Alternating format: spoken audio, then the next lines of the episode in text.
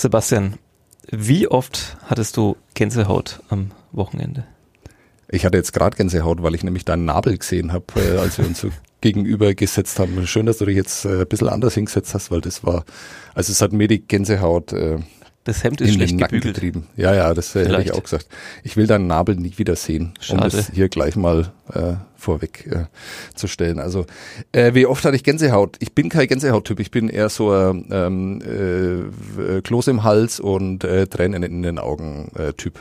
Also ich hatte kein einziges Mal, doch ich hatte Gänsehaut, weil es arschkalt war in der Früh. Hast du nicht siebenmal von Gänsehaut getwittert? Nein, habe ich nicht.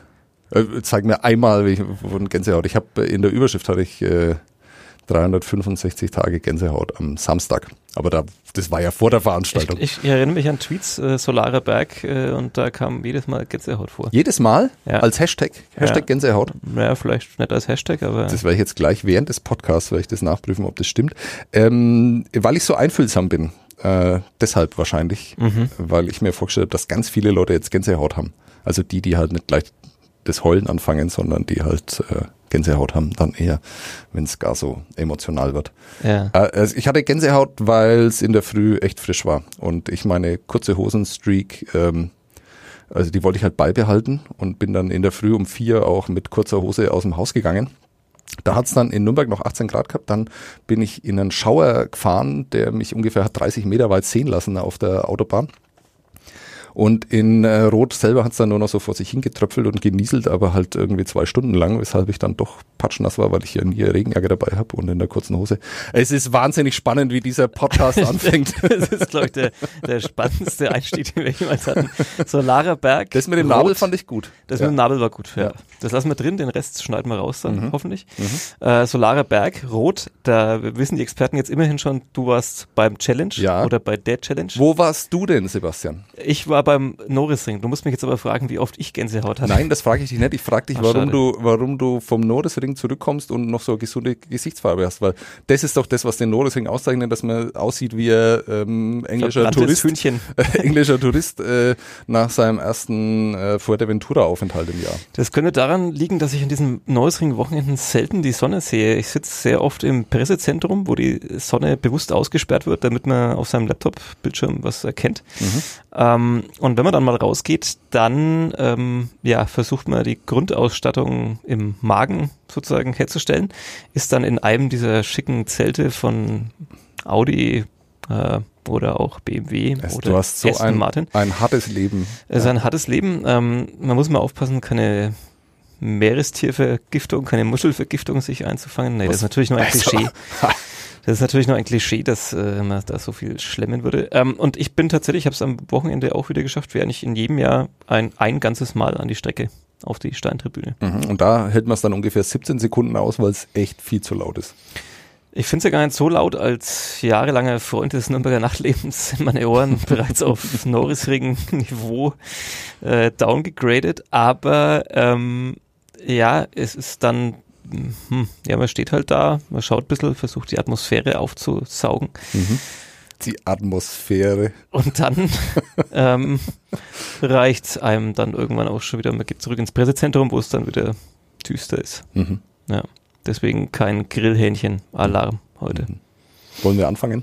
Wir wollen anfangen. Ähm, mit was fängt es nochmal an? Ich habe so lange nicht gepodcastet. Ja, schon lang, sehr lange nicht mehr, ne? Ja. Äh, mit Musik. Ah ja. Von ja. Johnny Comet. Super. Ja. Und ab. Sitzplatz Ultras. Der Sportpodcast von nordbayern.de.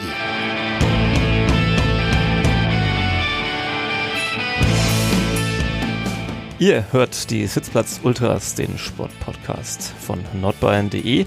Äh, vorstellen sollten wir uns auch nochmal. Ja, Sebastian. Ja, ja, Sebastian. Ähm, der eine Sebastian, der, das sieht man wieder leider nicht heute, ein unfassbares Hemd trägt. Mit einem, was ist das für ein Vogel? Ist das ein Papagei einfach oder ein? Das ist ein Ara. Mhm. Das ist ein äh, ähm, ähm, türkis ähm, Ja gut, eigentlich interessiert es mich auch gar nicht so. Wir wollen ja nach dem langweiligsten Einstieg in den Podcast aller Zeiten oh nicht auch noch den zweitlangweiligsten. Schau mal, da ist noch ein Vogel drauf, der ist auch sehr schön. Ja, das ja. stimmt. Und viele Blumen. Sebastian und Sebastian von den Nürnberger Nachrichten heute bei den Sitzplatz Ultras. Ähm, wir haben eine zweiwöchige Sommerpause eingelegt oder so. Ja, ganz bewusst natürlich. Ganz bewusst, ja, ähm, absolut. Ähm, Grüße an den Kollegen Florian Husler, der eigentlich gerne eine Pause gemacht hätte, aber sie nicht bekommen hat. Und als er dann in Urlaub, Urlaub gefahren ist, haben wir einfach entschieden, na jetzt, jetzt wäre es doch mal wirklich Zeit für eine zweiwöchige Podcast-Pause. Ähm, äh, wir haben immer noch keinen Sponsor, keinen neuen. Werk B haben uns ja sozusagen verlassen wobei sie es, glaube ich, noch gar nicht wissen, dass sie uns einfach nicht mehr sponsern. Die denken wahrscheinlich immer noch, sie wären dabei. Wir rufen einfach mal wieder an. Mhm. Grüße an Werk B. Ähm, letztens habe ich mal noch eine Visitenkarte von Sch dem Schanzenbräu-Chef in die Hand gedrückt bekommen. Oh Mann. Vielleicht, vielleicht sollte ich da die mal. müssen anrufen. auch gar nichts zahlen. Sie wissen, wie sie uns bezahlen könnten. Ja. Lieber blau oder lieber rot? Ähm, eher blau. Früher rot, aber da war ich so äh, so ein Hype-Mensch. Ne? Da mhm. wollte ich dann auch immer rot haben, aber mittlerweile eher blau. Okay, Schanze blau. Das war das Stichwort an unseren vielleicht möglichen nächsten Podcast-Sponsor. So, ähm, ich war beim Norrisring, du warst beim Challenge. Die Challenge oder der Challenge? Das ist ja auch immer noch eine Frage, die sich mir noch nie. Ich bin ja mittel, äh, ich bin ja immer der Meinung, dass es die Challenge heißen muss, äh, habe mich aber nie durchsetzen können. War jemand, der relativ lange Zeit gegen den Mainstream geschrieben hat und äh, dann halt, wenn fünf Artikel über das Challenge in der Zeitung sind, waren halt dann war halt meiner immer mit die Challenge und alle anderen mit der Challenge. Ähm, das konnte so nicht weitergehen. Jetzt heißt er halt einfach der Challenge und ich habe mich gebeugt. Wie wollen wir drüber reden? Ähm, wir wollen keine sportliche Zusammenfassung bieten. We weißt du denn überhaupt noch, wer, könntest du alle Sieger vom Norrisring aufzählen? Ähm, jetzt vom DTM? Nein, nein ja, äh, alle. Da, sind ja nur zwei. ähm, äh, nein. Ja, gut, dann, dann lassen wir das einfach. Ähm, mhm. Das wollen die Leute eh nicht von uns hören. Die Leute wollen Emotionen haben, sie wollen unsere persönlichen Einschätzungen haben und deswegen haben wir uns entschieden, unsere dreieinhalb schönsten Momente vom Wochenende aufzuzählen. Die großen dreieinhalb möchte ich es mal nennen. Sowas gab es ja, gibt es ja in keinem anderen Podcast, so Format. Nee, Glaube ich auch nicht. Wer, wer will anfangen? Äh, du unbedingt, weil ich muss noch überlegen. okay, ich fange, ähm, also es geht äh, gar nicht so sehr darum, ähm, das muss jetzt gar nicht berührend sein, sondern es sind vielleicht dreieinhalb Momente, die uns länger in Erinnerung bleiben werden. Und ähm, ich fange mal, ich fange mal mit dem an, ähm, sonst werde ich ihn gleich wieder vergessen, vielleicht bis zum Ende des Podcasts, deswegen muss ich, muss ich gleich damit anfangen. Ähm, kurz was zu unserem Arbeitsalltag. Also äh, steht in der Früh auf, fährt dann sehr früh, äh, sehr früh ja, 4 Uhr eins ähm, hat mein Wecker geläutet, mein Handy gebimmelt, vibriert ähm, damit man dann um 5 Uhr in Rot ist. Äh, da fährt der Shuttlebus dann los mit den Journalisten. Ich fahre dann meistens mit dem Fahrrad nebenher, weil ich irgendwie schlechtes Gewissen habe, ähm, weil so viele Menschen an dem Tag Sport machen und ich gar nicht und lasse mich mit dem Bus rumfahren. Das ertrage ich nicht. Deswegen fahre ich dann immer Fahrrad fahren von Rot nach Hilpoltstein an die Lände da, wo sie in den Kanal steigen und dann geht's um 6.30 Uhr los mit dem Wettkampf und äh, eigentlich schaut man sich das alles wie jeder andere Fan eben auch an. Äh, Solarer Berg, äh, bisschen was laufen, noch irgendwo äh, und dann geht man ins Pressezentrum, wie du eben auch und dann schaut man sich den Rest des Ganzen auch da verfolgt man das aus dem Pressezentrum und dann geht man in die Mixzone und wartet auf den ersten Mann, der reinkommt. Und in der Mixzone ist es so, äh, dass die mittlerweile so erhöht ist, damit alle Fotografen coole Fotos machen können und so. Und früher hatten wir dann die Möglichkeit gehabt, mit den Leuten äh, zu reden. Und das ist immer sehr angenehm, weil Triathleten sehr, sehr gerne reden. Das liegt natürlich daran, dass sie einfach acht bis äh, 17 Stunden unterwegs sind und mit sich selber sind. Und dann haben sie ein großes Mitteilungsbedürfnis. Äh, davon haben wir sehr, sehr oft profitiert. Mittlerweile ist es leider so, dass äh, der Bayerische Rundfunk als exklusiver Medienpartner, stimmt wahrscheinlich noch gar nicht mal, ähm, aber die haben äh, live übertragen sagen, das erste Mal, es war ein, äh, ein Weltereignis. Ich will das gar nicht, äh, soll gar nicht so lächerlich klingen, war natürlich toll, ähm, dass die das gemacht haben, aber die haben äh, bei der Pressekonferenz am Donnerstag schon, bei jeder Gelegenheit haben die eigentlich so drei bis 17 Teams noch, die dann alle irgendwie ihre Exklusivinterviews dann noch führen müssen. Das heißt, es dauert ewig. Äh, die kommen rein, schütten sich Bier drüber, werden geehrt und dann reden sie mit dem ersten BR-Mann, mit dem zweiten BR-Mann, mit dem dritten BR-Mann, mit dem vierten BR-Mann. Ähm, dann kommt noch die Challenge-eigene Produktionsfirma, die auch noch was haben will und dann das noch und hier noch und da noch. Und früher war es so, dass die trotzdem noch zu uns gekommen sind. Mittlerweile kannst du das völlig vergessen. Ich hatte dann die Möglichkeit, mit äh, Daniela Bleimehl wenigstens zu reden. Die ist Dritte geworden, hat letztes Jahr gewonnen. Äh, tolle Frau, äh, Mutter äh, von einem achtjährigen Sohn, 30 Jahre alt. Die hat wirklich, wirklich hart gearbeitet, dass er auf dieses Niveau dann noch gekommen ist, äh, jetzt mit 30 und hat noch viel vor sich. Ist eine der weltbesten Triathletinnen. Und ähm, ich konnte nur mit ihr reden, weil ein Kollege vom Radio äh, hat sie dann befragt und das sind so Dinge, da verzweifle ich dann immer, weil der Kollege vom Radio, der wusste so gut wie nichts über sie. Sie wusste gerade noch, dass sie letztes Jahr gewonnen hat und ähm, hat dann so formuliert, dass es doch eigentlich eine Enttäuschung ist, dass sie Dritte wurde dieses Jahr nur und ob sie jetzt dann enttäuscht sei oder ähm, die Frau ist am vergangenen Sonntag in Frankfurt ausgestiegen beim Marathonlauf, weil sie einen Magen-Darm-Virus hatte der sie komplett entleert hat. Äh, sie ist trotzdem gestartet, weil sie so gut in Form war, dass sie das unbedingt durchziehen wollte. Sie war dann Zweite ähm, in der zweiten Wechselzone, musste dann aussteigen, weil es überhaupt nicht mehr ging. Ähm, sie hat dann sich wieder selbst aufgebaut, hat sofort eine SMS bekommen von Felix Weißhöfer, ähm, dem äh, Renndirektor in Rot, dass sie in Rot äh, immer willkommen ist, wenn sie das machen will. Vier Tage hat sie dann gebraucht, um diese Entscheidung zu treffen. Donnerstagabend war dann klar, Daniela Bleimehl wird wieder in Rot starten als Titelverteidigerin ähm, und hat dann, ist dann Dritte geworden, was allein schon eine unfassbare Leistung ist. Nur sie war auch noch schneller als letztes Jahr. Und dann diese Frage gestellt zu bekommen, ob das dann auch irgendwie, naja, ob man da enttäuscht ist. Also ich, ich schätze den Kollegen, der das gemacht hat, sehr. Das ist ein sehr, sehr kompetenter Kollege. In dem Fall war das eben nicht. Und es äh, deswegen missbrauche ich ihn so ein bisschen als schlechtes Beispiel, wie mittlerweile da miteinander umgegangen wird, also wie auch mit Sportlern umgegangen wird und was das für ein, also da geht's, da werden einfach Fragen gestellt, weil Fragen gestellt werden müssen in dem Moment und nicht, weil sie einen interessieren. Ich hatte dann noch die Möglichkeit, eine Frage wenigstens zu stellen. Und das war toll, weil sie dann so emotional gleich ähm, geantwortet hat und so tief ging das dann auch gleich, weil sie gemerkt hat, okay, da interessiert sich vielleicht wirklich jemand für die Geschichte, fängt sofort das Erzählen an, erzählt und erzählt und erzählt. Und währenddessen steht ein Typ von der Produktionsfirma da, der irgendwie auf seinen Zeitplan schauen muss und sie dann quasi während des, äh, während ihrer Antwort von mir wegzieht. Ähm, interessiert wahrscheinlich niemanden unserer Hörer. Ich muss loswerden, weil das einfach so ein bisschen zeigt, wie heutzutage dieser Journalismus funktioniert. Und das ist, jetzt werden dann viele sagen, ja, die von der Zeitung, ähm, die Zeiten sind halt einfach vorbei, dass ihr die wichtigsten seid und so. Das hat sich ja über die letzten Jahrzehnte ja ohnehin so entwickelt, dass wir in dieser Nahrungskette ohnehin die Letzten sind. Mir geht's gar nicht um Zeitung und äh, Hörfunk und äh, Internet und sonst irgendwas, sondern mir geht's einfach darum, ähm, dass man sich verdammt nochmal auf so einen Termin vorbereiten soll, dass man weiß, äh, mit wem man es da zu tun hat und dass man demjenigen Respekt gegenüberbringt. Und äh, du schmunzelst, weil wir oft genug, also auch ich, äh, zu Terminen gehe, wo ich keinen blassen Schimmer davon habe, nur dann sage ich es den Leuten dann auch und tue nicht so, als hätte ich davon Ahnung. Äh, und ähm, das war mein es waren eineinhalb Punkte mindestens von den großen dreieinhalb. Ach, ich gebe dir noch zweieinhalb weitere, die du dann noch offen hast. Ich würde aber tatsächlich mit einem Moment dann da anknüpfen, weil er dann schon auch ganz gut dazu passt. Ein paar Gemeinsamkeiten gibt, äh, ein paar Unterschiede auch. Ähm, also mein erster Moment von diesem Norrisring-Wochenende war der Samstag beim DTM-Lauf. Äh, René Rast ist äh, im Moment der Führende in der DTM, er ist schon Champion der Serie geworden, er hat so ziemlich alle anderen Rennserien gewonnen davor, bis mir sehr spät. Formel 1 Weltmeister. Äh, das ist das Einzige, was er nicht geschafft hat, ähm, weil ihm dafür, glaube ich, das Geld im, im, im Kofferraum sozusagen fehlt. Ähm, aber ein spätberufener Fahrer, der sozusagen sich da irgendwie durchgekämpft hat, ähm, der sehr offensichtlich ein sehr großes Rennfahrertalent ist. Motorsport gehört immer viel dazu. Gutes Auto, äh, das einen niemand rausschiebt und so weiter. Aber er kann, wenn er dann halt freie Fahrt hat, offenbar sehr, sehr gut fahren. Er hat dann am Samstag letztendlich auch das Rennen gewonnen mit dem größten Abstand jemals am Norrisring. Der Witz war aber, dass er bei diesem Rennen beim Start einfach den Motor abgewürgt hat. Und er stand da mitten in der Startausstellung, alle Autos sind zum Glück um ihn herumgefahren, haben ihn irgendwie wahrgenommen.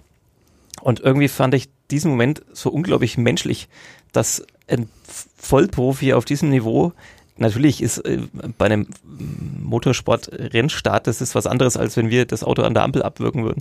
Ist auch völlig klar, ähm, da kommen ein paar mehr Faktoren mit rein und ein bisschen anderer Druck und so weiter, aber trotzdem diese, diese Menschlichkeit, da, da zu stehen und einfach das Auto abzuwirken und dann als letzter dem Feld hinterher zu fahren, das fand ich sehr schön und dann noch zu gewinnen, das ähm, hatte dann ein bisschen auch mit den Umständen zu tun.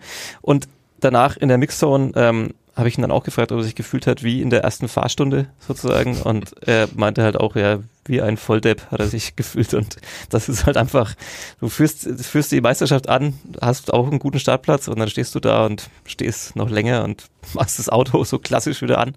Ähm, das fand ich sehr schön. Und wenn ich eben noch bei dem Punkt gerade bin in der Mixzone, ähm, da ist es bei Norrisring relativ ähnlich wie zum Challenge, vielleicht nicht ganz so aufgeregt und dann hektisch und unübersichtlich. Ähm, da ist es auch so, dass zunächst mal die Kamerateams Vorrang haben. Ähm, das sind dann meistens drei, vier, die dann kommen. Dann erst, also dann kommt vielleicht irgendwie nochmal Radio dazwischen und dann kommt irgendwie auch äh, die restliche Presse. Und da ist es immer erstaunlich, man steht ja dann schon daneben und hört vielleicht schon mal zu, was fragen die Kollegen vom Fernsehen, dass man das vielleicht nicht nochmal mhm. fragen muss oder so. Ähm, und da ist es immer wieder faszinierend für mich auch, wie diese äh, Sportler ticken. Die haben dann gerade bei 60 Grad im Auto so ein Rennen hinter sich, sind dann irgendwie noch dazwischen nochmal bei irgendeinem Termin, dann kommen sie in diese Mixzone und die, die schaffen es einfach wirklich dreimal den gleichen Text eins zu eins wiederzugeben.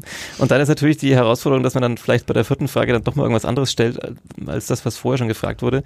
Ähm, Finde ich einerseits irgendwie erschreckend manchmal, wie roboterartig die Menschen funktionieren, andererseits auch ein bisschen faszinierend, weil mir wird es nicht gelingen, meinen Text, den ich mir jetzt in den fünf Minuten zwischen Siegerehrung und Mixzone überlegt hätte, mhm. den so wiederzugeben, dass ich das immer wieder tue. Glaubst du, die überlegen sich da was?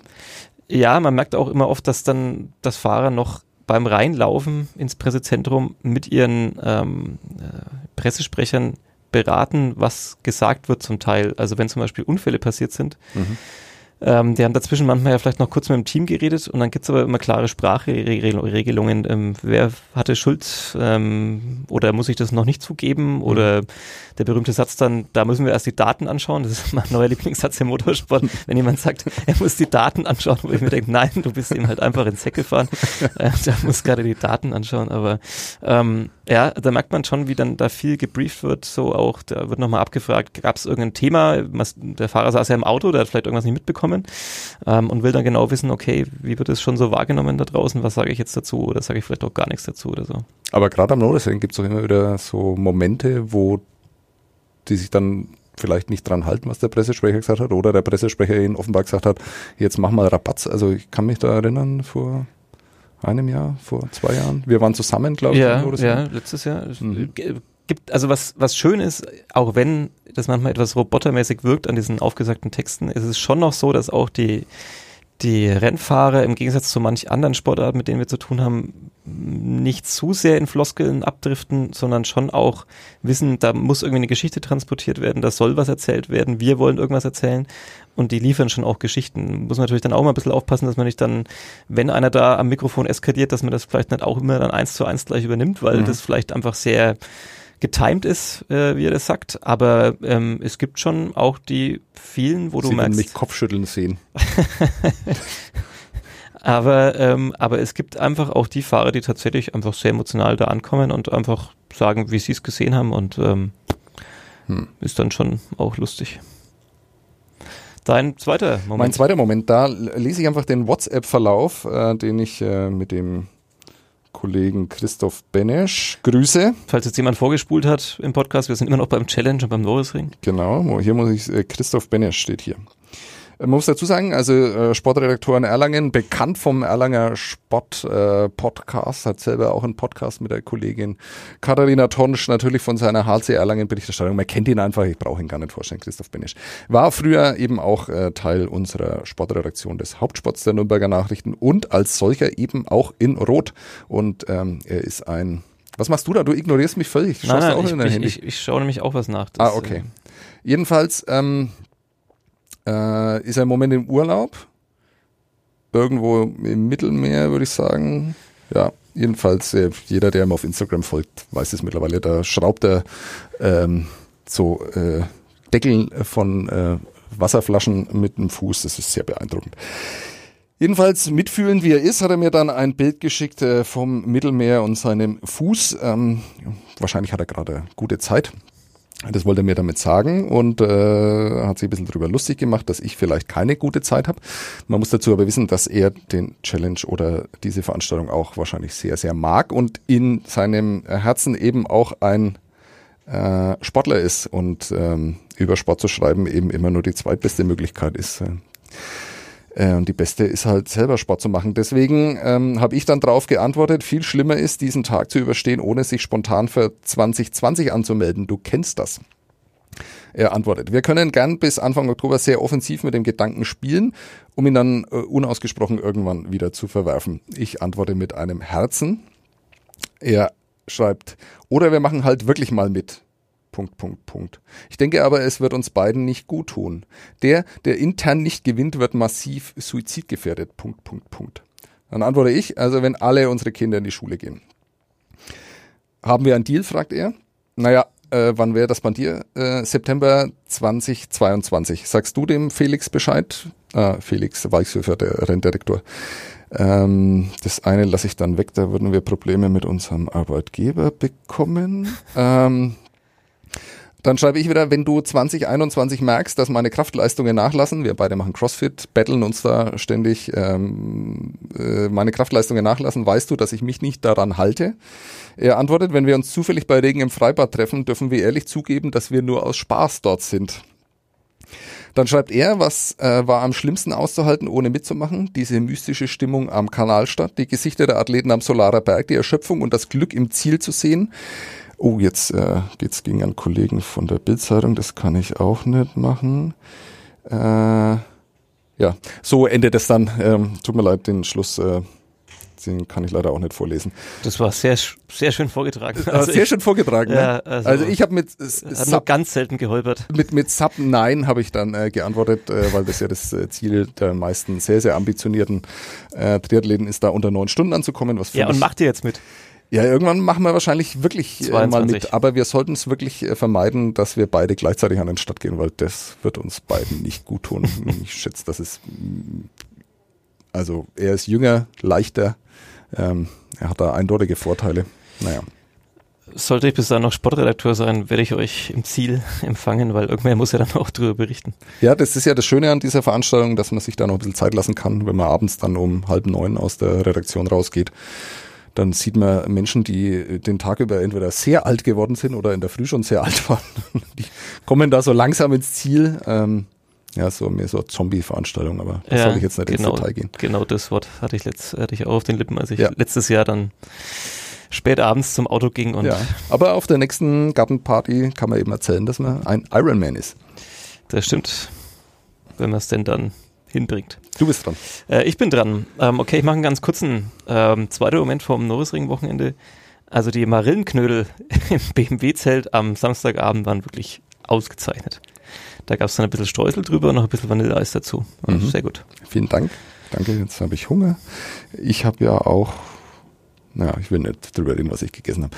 Ähm, mein dritter Moment ähm, habe ich schon kurz angedeutet in einem 38 Zeilen Kommentar auf der zweiten äh, Politikseite der Nürnberger Nachrichten heute. Ähm, ich habe Waldo beobachtet. Waldo ist einer von den 17.000 Teilnehmern an diesem äh, Challenge kam, glaube ich, ziemlich genau um die neun Minuten rein, war knapp drunter, äh, neun Stunden natürlich und hatte seinen kleinen Sohn dabei. Waldo kommt über die Ziellinie, sie gehen Hand in Hand drüber. Waldo fällt um äh, und der kleine Mann bleibt, der kleine Portugiese bleibt daneben stehen und denkt sie, was ist jetzt los? Ich bin ganz allein hier. Mein Papa ist kollabiert. Ähm, der ist aber nur umgefallen, weil er so glücklich war.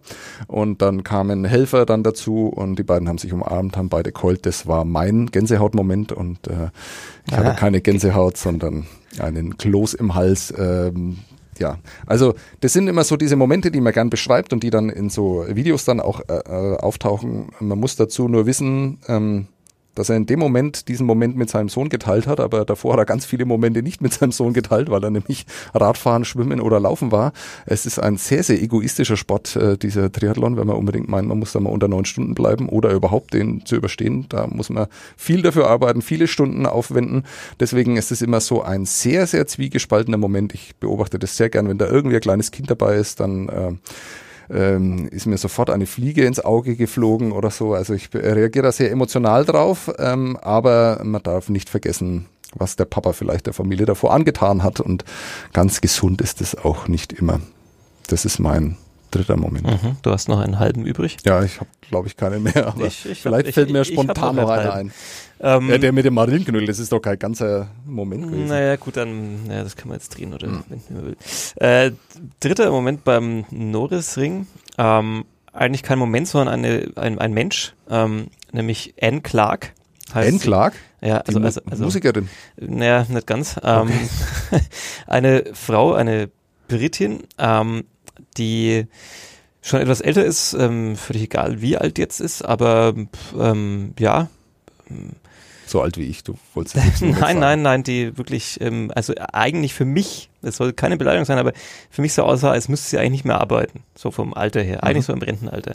Äh, Britin, ähm, tätowierte Knöchel, tätowierte Unterarme, ähm, und sie ist die Pressesprecherin ähm, bei der W-Series. Das ist äh, diese Frauenrennserie, die jetzt auch zum ersten Mal am Norrisring war.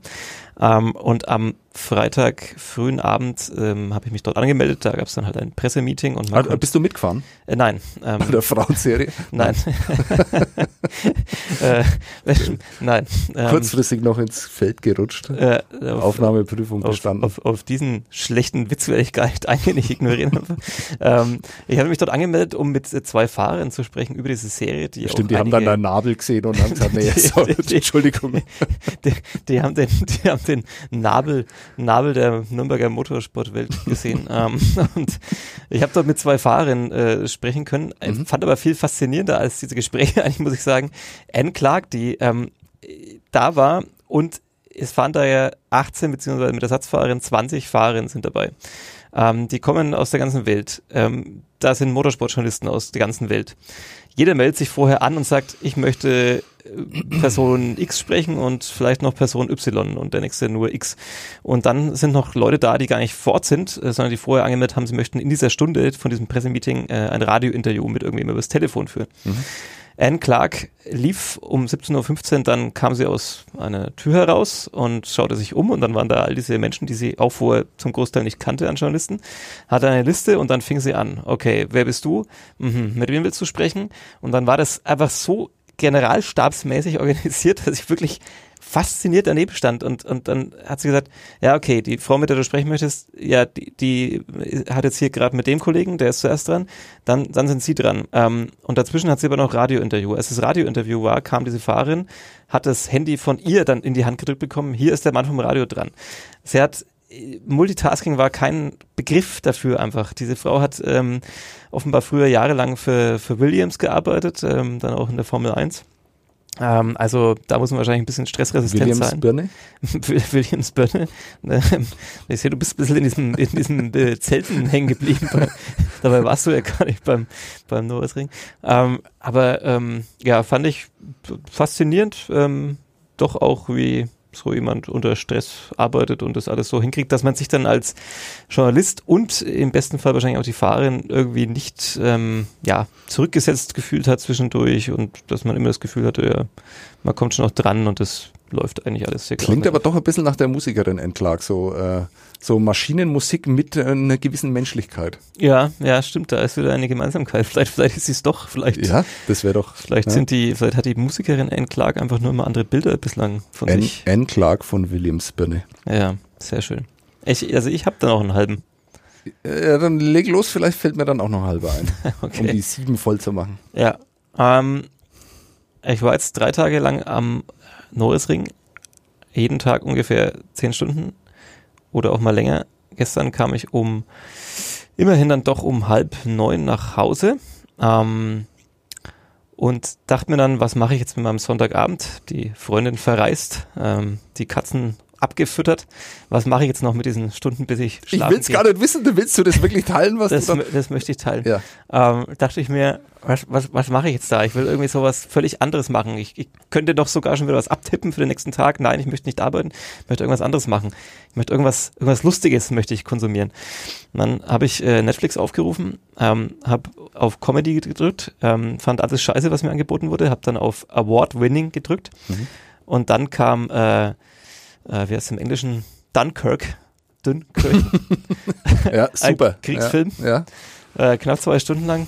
Und dann habe ich mir einen Kriegsfilm am Sonntagabend Ja? nach drei Tagen Norrisring angeschaut, um Um den Kopf mal frei zu um den Kopf mal frei zu durchzublasen. durchzublasen, zu sehen, wie Menschen sterben, Äh, reihenweise. Habe ich auch auf meiner Krieg. Liste äh, gut. Ähm, der ist, glaube ich, wenn ich mich richtig erinnere, schon ziemlich gefeiert worden, oder? Also Ja, ins ja. Kino kam. Also ist sehenswert auf jeden Fall, aber wirklich mitgenommen hat er mich jetzt selten. Mhm. Äh, dein Lieblingskriegsfilm? Äh, der Soldat äh, Private Ryan, wie heißt der? Echt, wirklich? Äh, de- de- Den mag ich einfach auch kameratechnisch. Und da hat mich gestern der Film auch sehr oft dran erinnert, weil Soldat James Ryan fängt ja auch am Strand an mit Mhm. dem D-Day. Und ähm, Kirchen ist ja auch äh, ja, sehr viel am Strand unterwegs. Und ähm, hm, ähm, aber nee, hat mich einfach nicht so ganz mitgenommen.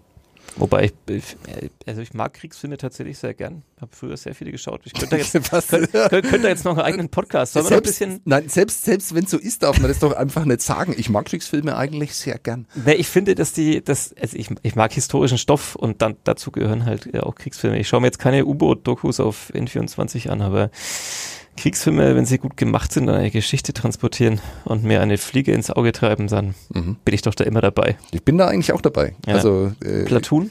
nee, Catch 22. Mhm. Wobei ja viele sagen, die Verfilmung äh, von dem Joseph Heller Roman, übrigens jetzt auch als Serie, glaube ich, irgendwo, weiß aber nicht, äh, leider nicht auf Netflix, deswegen äh, habe ich mich nicht damit beschäftigt. Soll sehr, sehr gut sein. Catch 22 ist fantastisch. Ähm, dann ist die Frage, wie weit man eben das Genre Kriegsfilm dann, ähm, es gibt ja so ein paar irische Filme, The Wind That Shakes the Barley zum Beispiel. Einer meiner Lieblingsfilme. äh, Der wirklich fantastischer Ja, Film. ja, Fanta ja. Würde, gilt, kann man sagen, ist ein Kriegsfilm, oder? Wenn man so will, ja. Ja. Ein, eine Art Bürgerkrieg oder eine Art, ja. Und dann google ich gerade noch, ähm, weil ich den Titel vergessen habe von dem fantastischen Kriegsfilm, der mich so beeindruckt hat. Schön, schön, dass wir, wie wir jetzt da noch hin abgedriftet sind. Ja, hast du noch einen, während ich. Äh, Ähm, naja, wie heißt denn, wie heißt denn Stanley Kubricks äh, Vietnam-Kriegsfilm gleich wieder? 2001. du meinst Colonel Kurtz? Äh, äh, nee, das ist ja eben Platoon. nee, das ist nicht Platoon. Colonel Kurtz ist äh, der Verrückte, der im Dschungel sitzt. Ja, eben. Ja, der Verrückte, der im Dschungel sitzt, ist doch nicht Platoon. Ach nee, dann ist Platoon von, Nee, nee. Du meinst ähm, Marlon Brando, ja, Ja, und äh, ich liebe den ähm, Geruch von Napalm am Ja, Morgen, was ja. ich natürlich auch immer dann äh, beim, damit schließt sich der Kreis, beim Challenge dann äh, twittern muss. Äh, ich liebe den äh, Geruch von Neopren am Morgen. Ja. Ähm, der schmale Grat, ah, sehr guter Film. ähm, hilf mir auf die Sprünge. Ich weiß, dass ich ihn als DVD besessen habe. Ist irgendwo auf so einer japanischen Insel. Ah ja, da gibt's zwei Teile. Ja, und dann, man, man Nein, sieht nein, immer, man, man sieht, nee, stimmt nicht. Man Ja. sieht immer so einen Hügel und langes Gras, sehr, Ja, sehr ja, saftig ja. und der Wind, der so drüber geht und dann ist irgendwo, also. Der ist sehr will- poetisch. Ja, der ist So sehr poetisch von der Bildsprache her. Schöner, schöner Film. Ähm, Mag ich tatsächlich auch. Es gibt äh, auch nur 170 Minuten lang, den kann man sich auch gerne mal nach so einem Sonntagabend. Nordesring-Wochenende. Terence Malick, genau, ja. Okay. Uh, John Travolta spielt damit. Sean Penn. Das hätte ich jetzt nicht gewusst. Ähm, Aber äh, es gibt auch einen zweiteiligen Film von Ach Gott, Namensgedächtnis. Wie heißt denn der Schauspieler, der Toll, dass wir das so gut zum, vorbereitet Ja, der Schauspieler, der zum Regisseur wurde, der auch ein bisschen ein? Waffennarr ist, ähm, der aber auch sehr gut Clint ist. Ja, Ja. Ähm, der, der auch ein Zweiteil gedreht über eben die Kriegshandlungen in Japan. Mhm. Einmal aus der Sicht der amerikanischen Soldaten, einmal aus der Sicht der japanischen. Äh, auch sehr interessant. Und jetzt schaue ich nochmal nach. Platoon, der von Oliver Stone ist, ist auch der, wo Der wo was. der wo ist, schau mal, sehr guter, sehr guter Einstieg. Ähm, Das müssen wir, hallo, alles rausschneiden hier. alles rausschneiden. das ist doch, naja, gut, okay, lassen wir das. Ja, Ja, eben nicht, ne? Weil es eben einfach nicht stimmt. es ist dann doch nicht der. Ja, Aber wie, wie heißt denn jetzt dann der? der Film. Äh, Apocalypse Now heißt er. Ja, Ja. jetzt, jetzt, jetzt sind wir doch dabei. So. Apropos Gut. Apocalypse Now, reden wir über die Falcons. Ja, sehr schöner Übergang. Ja, Ich dachte, wir können uns das sparen, indem ich dich verwickle in eine Unterhaltung über Kriegsfilme. nein, können wir nicht, weil die Leute äh, wollen wissen, was da los war. Ja. Und sie kennen nur einen, der ihnen sagen kann, was da los war. Und weil der nicht da ist, nein, das ist ein schlechter Gag. Doch, das, nein, das ist kein Gag, das ist völlig richtig. Der Einzige, der wirklich sagen könnte, was da ist los Ralf war, Junge. nein, auch nicht der, sondern ähm, ein Herr Schreier, der der äh, Chef des Schiedsgerichts ist Ah, von der okay. Basketball-Bundesliga. Äh, Kurzes Update, damit alle Bescheid wissen. ja, die Falcons spielen in der zweiten Basketball-Bundesliga in der kommenden Saison, Mhm. nicht in der ersten. Äh, nach einem dann inzwischen tatsächlich insgesamt zweimonatigen Streit zwischen Liga und Falcons. Ähm, die Arbeitsbelastung war am Wochenende eigentlich groß genug. Zum Spaß on top kam ich Samstag äh, Vormittag hier rein in unser Haus, habe ein bisschen was vorgeplant für die Neuesring-Berichterstattung und dann ruft mich Markus Mende an, der Pressesprecher der Falcons. Es Grüße. War, es war, äh, Grüße an der Stelle. Es war klar, dass irgendwann am Wochenende jetzt die finale Entscheidung kommt, ob irgendwie doch Bundesliga oder doch zweite Liga. Ich gehe ran und mache den ganz schlechten Gag und sag Willkommen in der Basketball-Bundesliga und er sagt, nein, wir spielen in der zweiten. Mhm. Und das ungefähr zehn Stunden, acht Stunden, nachdem das Schiedsgericht gesagt hat, naja, vielleicht doch. Ja, ähm, am Freitag gab es nochmal eine Verhandlung beim Schiedsgericht. Das Schiedsgericht hat dort offenbar gesagt, ja, eigentlich ist es gar nicht so verkehrt, was die Falcons da alles eingereicht haben. Wir empfehlen entgegen den bisherigen äh, ja, Entscheidungen der Liga, ähm, die Falcons in die Bundesliga aufzunehmen. Mhm. Dann hat sich die Bundesliga kurz beraten, die auch mit am Tisch saß, hat gesagt, äh, nein, die Empfehlung ignorieren wir mal getoast. Dann äh, war wieder das Schiedsgericht gefragt, dann hat man alle nach Hause geschickt, hat gesagt, Falkens fahrt zurück nach Nürnberg, ähm, wir teilen euch morgen und übermorgen. Also die saßen da also wirklich alle an einem Tisch, das ist ja. wie quasi eine Gerichtsverhandlung, nur ein bisschen... Äh, ja, ne? ohne die juristischen mhm. Maßstäbe, die mhm. man vielleicht äh, sich denken würde. Ja, das äh, ist wohl richtig. Äh, ähm, und dann hat das Schiedsgericht gesagt, okay, wir entscheiden das jetzt final. Man hätte sogar damit rechnen können, dass das Schiedsgericht vielleicht dann sagt, aber wir sagen, alles stimmt, alles passt. Falcons Daumen hoch. Und dann weiß man nicht, was genau Freitagabend passiert ist. Und Samstag früh kam die Entscheidung, äh, nein.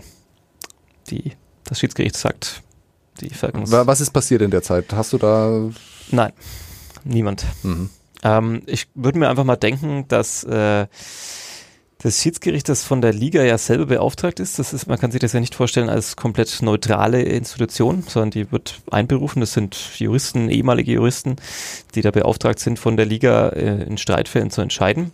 Ähm, und nachdem Ralf Junge dann wieder nach Nürnberg gefahren ist und der Anwalt der Falcons, glaube nach Hamburg äh, zurückgefahren ist, wird dann wahrscheinlich die Liga mit dem Schiedsgericht da gesessen sein und ähm, dann vielleicht das Schiedsgericht nochmal dran erinnert haben, höflich, dass was eigentlich ausgemacht war, was das vielleicht doch die Entscheidung der Liga äh, vielleicht doch die höhere ist und ähm, dass es doch höchst unglücklich aussehen würde, wenn sich jetzt das Schiedsgericht über die Liga-Verantwortlichen hinwegsetzen würde. Und wie so oft, wenn man sich denkt, das würde doch höchst unglücklich aussehen, schafft man es dann danach, das noch unglücklicher aussehen zu lassen, indem man nämlich einfach äh, nicht mal zwölf Stunden vergehen lässt und diese Entscheidung dann revidiert. Also ja. Ähm, ja. Eine Begründung kommt erst im Lauf der Woche.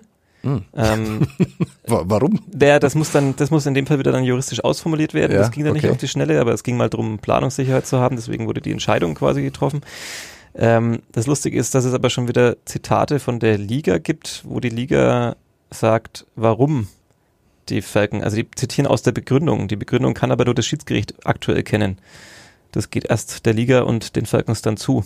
Ähm, ja, äh, ein langer Prozess, der mich tatsächlich, glaube ich, auch einfach etwas Nerven gekostet hat in den letzten Monaten. Nicht nur, weil man ja irgendwie das auch mal abschließen will, weil man mal andere Gedanken sich machen will, ähm, sondern weil ich auch einfach dazwischen im Urlaub war und immer wieder dieses Thema an der Backe hatte. Und äh, mehrmals aus dem Urlaub ja auch berichtet hast, ja. Ja, und ähm, ich glaube, dass es tatsächlich der gesündere Prozess ist, so wie es jetzt ist. Also, dass ähm, die Stadt jetzt sozusagen bis zum nächsten Jahr eine Halle baut. Ach so, plötzlich schwenkst du auf meine Linie ein. Nein, Erst nein, Pro nein, und Contra nein, in der nein, Zeitung und jetzt dann hier schön.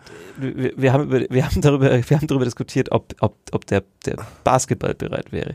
Ich sage, gesünder ist auf jeden Fall die Variante. Auch, ich stand da gestern nochmal auf dem Parkplatz neben dem Max-Morlock-Stadion, wo mhm. die äh, sozusagen Halle hinkommen hätte sollen, wenn man das jetzt wirklich noch für, den, für diesen Herbst hinbekommen hätte wollen.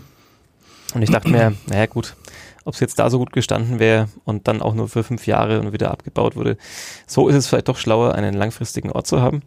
Ähm, die Frage ist natürlich nur, schaffen es die Falcons dann demnächst mal wieder in die Bundesliga? Das wird dann die größere Frage sein. Ich war ja am Samstag auch im Einsatz, äh, habe mindestens so hart gearbeitet wie du. Ich war mindestens. beim äh, Basketballturnier Fame or Shame. Großartig, sollte man immer hingehen. Im Dürer-Gymnasium war das, oder? Ah, eben. Dürer-Gymnasium war es letztes Jahr. Ähm, und äh, da hatte ich die Gelegenheit, mit Sebastian Schröder zu reden, der Kapitän der Mannschaft ist, äh, der sich einen Traum erfüllt hat mit diesem Aufstieg und äh, dessen Traum jetzt am Samstagvormittag endgültig geplatzt ist. Und äh, dann bekommt man mal so bisschen einen Eindruck, äh, was da eigentlich mit den Leuten dann passiert, äh, die da so ganz nah dran sind und trotzdem gar nichts wissen. Also den Spielern, die sich erst wahnsinnig äh, freuen, weil sie was Großartiges erreicht haben, was ihnen ja auch niemand zugetraut hätte sie sich vielleicht selber auch gar nicht und die dann so gewachsen sind in diese Rolle und die dann ja wirklich sportlich eine fantastische Saison gespielt haben und äh, was dann so passiert ist in den zwei Monaten mit dem, ne? immer mal ein bisschen hoffen, dann kriegt man Positives, kriegt man negative Rückmeldungen, versucht irgendwie den Junge auch nicht zu sehr zu nerven, weil den wahrscheinlich schon ganz viele Leute nerven, zum Beispiel du. Ähm, und äh, wie schwierig das dann in dieser Zeit ist. Und er hat eben dann auch nochmal erzählt, er ist ja vor zwei Wochen, hat er sich in den Urlaub verabschiedet und am Montagabend äh, war dann so diese zweite Runde. Gab ja zwei Runden, muss man ja auch dazu sagen. Warum es eine zweite Runde gab, da darf keiner drüber reden. Ne? Aber sonst äh, es ist eines der großen ungelösten Rätsel dieses ganzen Falls. Jedenfalls am Montagabend bekommt er dann so diese ganz, ganz äh, vage Hoffnung, ähm, darauf, dass es gut ausgeht. Also Ralf Junge sagte ihm, Basti, sieht gut aus. Für den Urlaub, ähm, macht sein Handy wieder an und äh, sieht, nein, sie spielen, dürfen nicht aufsteigen. Ähm, das war der Moment, wo er damals, äh, damals vor zwei Wochen eben auch dann sehr niedergeschlagen war. Das ähm, war, war wirklich, also es, ich rede gern mit ihm, ein sehr, sehr angenehmer, intelligenter, reflektierter Mensch, äh, aber da hat man wirklich gemerkt, wie sehr ihm das zugesetzt hat und dann eben dann nochmal diese Hoffnung dann am Freitagnachmittag jetzt und dann das endgültige aus und so und äh, was das mit den Leuten macht, äh, da kann man ruhig auch mal drüber nachdenken. Und ich bin ja, wie du weißt, äh, einer derjenigen, die es absolut verstanden haben, dass man ihnen die Lizenz äh, verweigert hat. Da finde ich, gibt es viele Gründe dafür. Aber alles andere ist ein absolutes Desaster für diese Liga. Also ich komme und ich, ich komme aus dem Eishockey. Also ich weiß, was ein Kommunikationsdesaster ist, sein kann. Also wie unprofessionell eine Liga sein kann. Aber das, was man so auch von, von dir weiß ich das ja dann, ähm, was man da noch so mitbekommen hat, puh, also äh, eine Liga, die ja sich selbst ausgerufen hat dazu, 2020 die beste Liga Europas zu sein, die mittlerweile keinen Pressesprecher mehr hat. Ähm, äh, der, der das ausgerufen hat, ist aber auch seit zwei, drei Jahren nicht mehr mit am Richtig, richtig. Äh, fand ich aber auch immer gut. Also hat man sich ja immer drüber lustig gemacht. Ich fand das aus Marketinggründen, fand ich das hervorragend. Ähm, und es gab ja auch viele Anzeichen, dass es zumindest in die Richtung geht. Es war natürlich immer vermessen, äh, mit einer spanischen Liga da mithalten zu können. Alle anderen, glaube ich, hätten wir in gewisser Art und Weise, weil ich meine, was in Griechenland und der Türkei abläuft, äh, sieht zwar immer ganz schön aus und ist auch viel Geld wird da bewegt, aber ist ja auch alles andere als professionell. Aber äh, mit Spanien, glaube ich, ähm, aber es hat ja gut ausgesehen, was natürlich hauptsächlich an Bayern München eben liegt und dem Einstieg. Äh, tolle Hallen, äh, viele Zuschauer, äh, ein Fernsehvertrag, den man dann plötzlich hat. Man kann alle Spiele anschauen. Es hat sich ja vieles in die richtige Richtung entwickelt. Nur muss man sich eben nach diesen Erfahrungen fragen, ob das auch irgendwas mit der Liga an sich zu tun hatte oder äh, ob das einfach daran liegt, dass da in Vereinen professionell gearbeitet wird, weil also wirklich, wirklich, das meine Meinung, schlechter und unprofessioneller kann man sich als Liga nicht darstellen.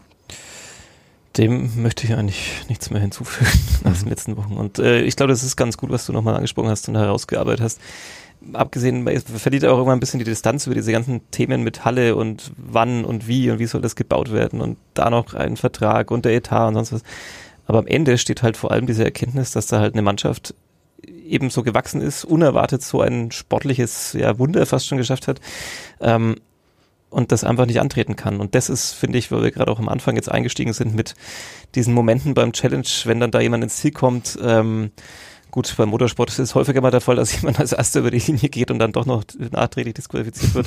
Aber, ähm, aber so, so die, die Essenz des Sports die dann, glaube ich, auch uns so bei der Berichterstattung immer wieder fasziniert, diese Momente, dass halt jemand was gewinnt, dass er über sich hinauswächst. Ähm, das ist das Besondere. Und wenn das dann so konterkariert wird durch den Prozess danach, das ist ähm, schwierig für Fans sowieso, für die Spieler auch, eh klar, aber auch für alle anderen Beteiligten. Ähm, aber das wird, glaube ich, jetzt die Herren in Köln auch wenig bewegen, was wir da gerade sagen. Ja, aber ich finde, das ist schon auch ein interessantes Thema, weil ähm, also es äh, gab viele Argumente, diese Falcons nicht in der Liga zu haben, die ich nachvollziehen kann. Und man merkt jetzt im Nachhinein, dass es eben noch eins gab, nämlich diese Falcons hatten überhaupt keine Lobby. Also in keinster Weise haben die eine Lobby. Und es interessiert in Deutschland vielleicht zwei, drei Basketball-Nerds außerhalb von äh, Nürnberg, was da mit ihnen war. Und das war eben auch so ein Problem, weil so wie das Ganze ablief, hätte das eigentlich ein Riesenskandal sein müssen. Und das auch Bayern München, Alba, Berlin, äh, Bamberg, Oldenburg, also die etwas größeren Clubs, überhaupt nicht ähm, daran interessiert sein können, dass sich ihre Liga so darstellt, wie sie sich dargestellt haben. Nur wenn man eben weiß, dass ihnen ja wahrscheinlich ganz recht ist, dass Nürnberg nicht in der Bundesliga spielt, das hat mit Nürnberg gar nichts zu tun, sondern sie wollen halt einfach die Liga kleiner machen. Ähm, äh, dann versteht man, warum die sich da jetzt nicht äh, für Nürnberg eingesetzt haben, sondern vielleicht ganz froh waren, dass es so war. Aber ähm, es hätte eigentlich einen großen Aufschrei geben müssen, weil also so, so, so kann es einfach nicht sein. Zumindest von den Vereinen, die vielleicht sich irgendwann mal selbst davon betroffen sehen könnten. Ja. Also die dann und und es gab ja schon durchaus auch bei den kleineren Standorten auch die Berichterstattung, dass da viele schon das äh, ja sehr traurig aufgenommen haben, weil sie einfach schlichtweg gesagt haben, das ist ein Heimspiel, das uns wegbricht. Das mhm. sind dann halt einfach mal 50.000 Euro vielleicht mhm. oder so. Mhm. Ähm, äh, das ist für manchen Basketballverein, auch wenn es jetzt vielleicht, wenn man die Summen aus dem Fußball kennt, mögen 50.000 noch nicht viel klingen, aber im Basketball in Deutschland ist es dann doch noch einiges und ähm, ja, ähm, da gab es schon ein paar Vereine, die mal gesagt haben, wäre schon ganz nett gewesen, auch Nürnberg mhm. zu empfangen.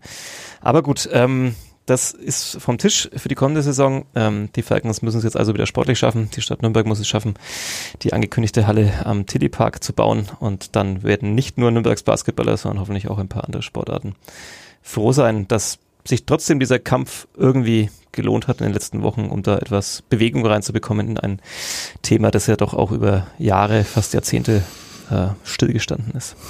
Wunderbar. Ein schönes, staatstragendes Ende. Ja.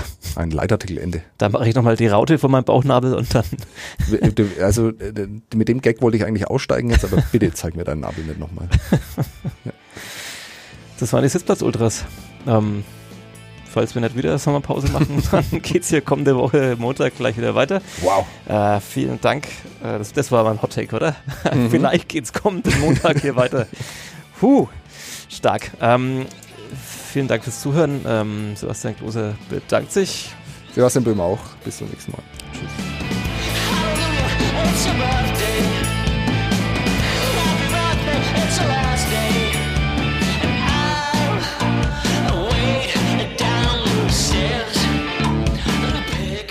Mehr bei uns im Netz auf nordbayern.de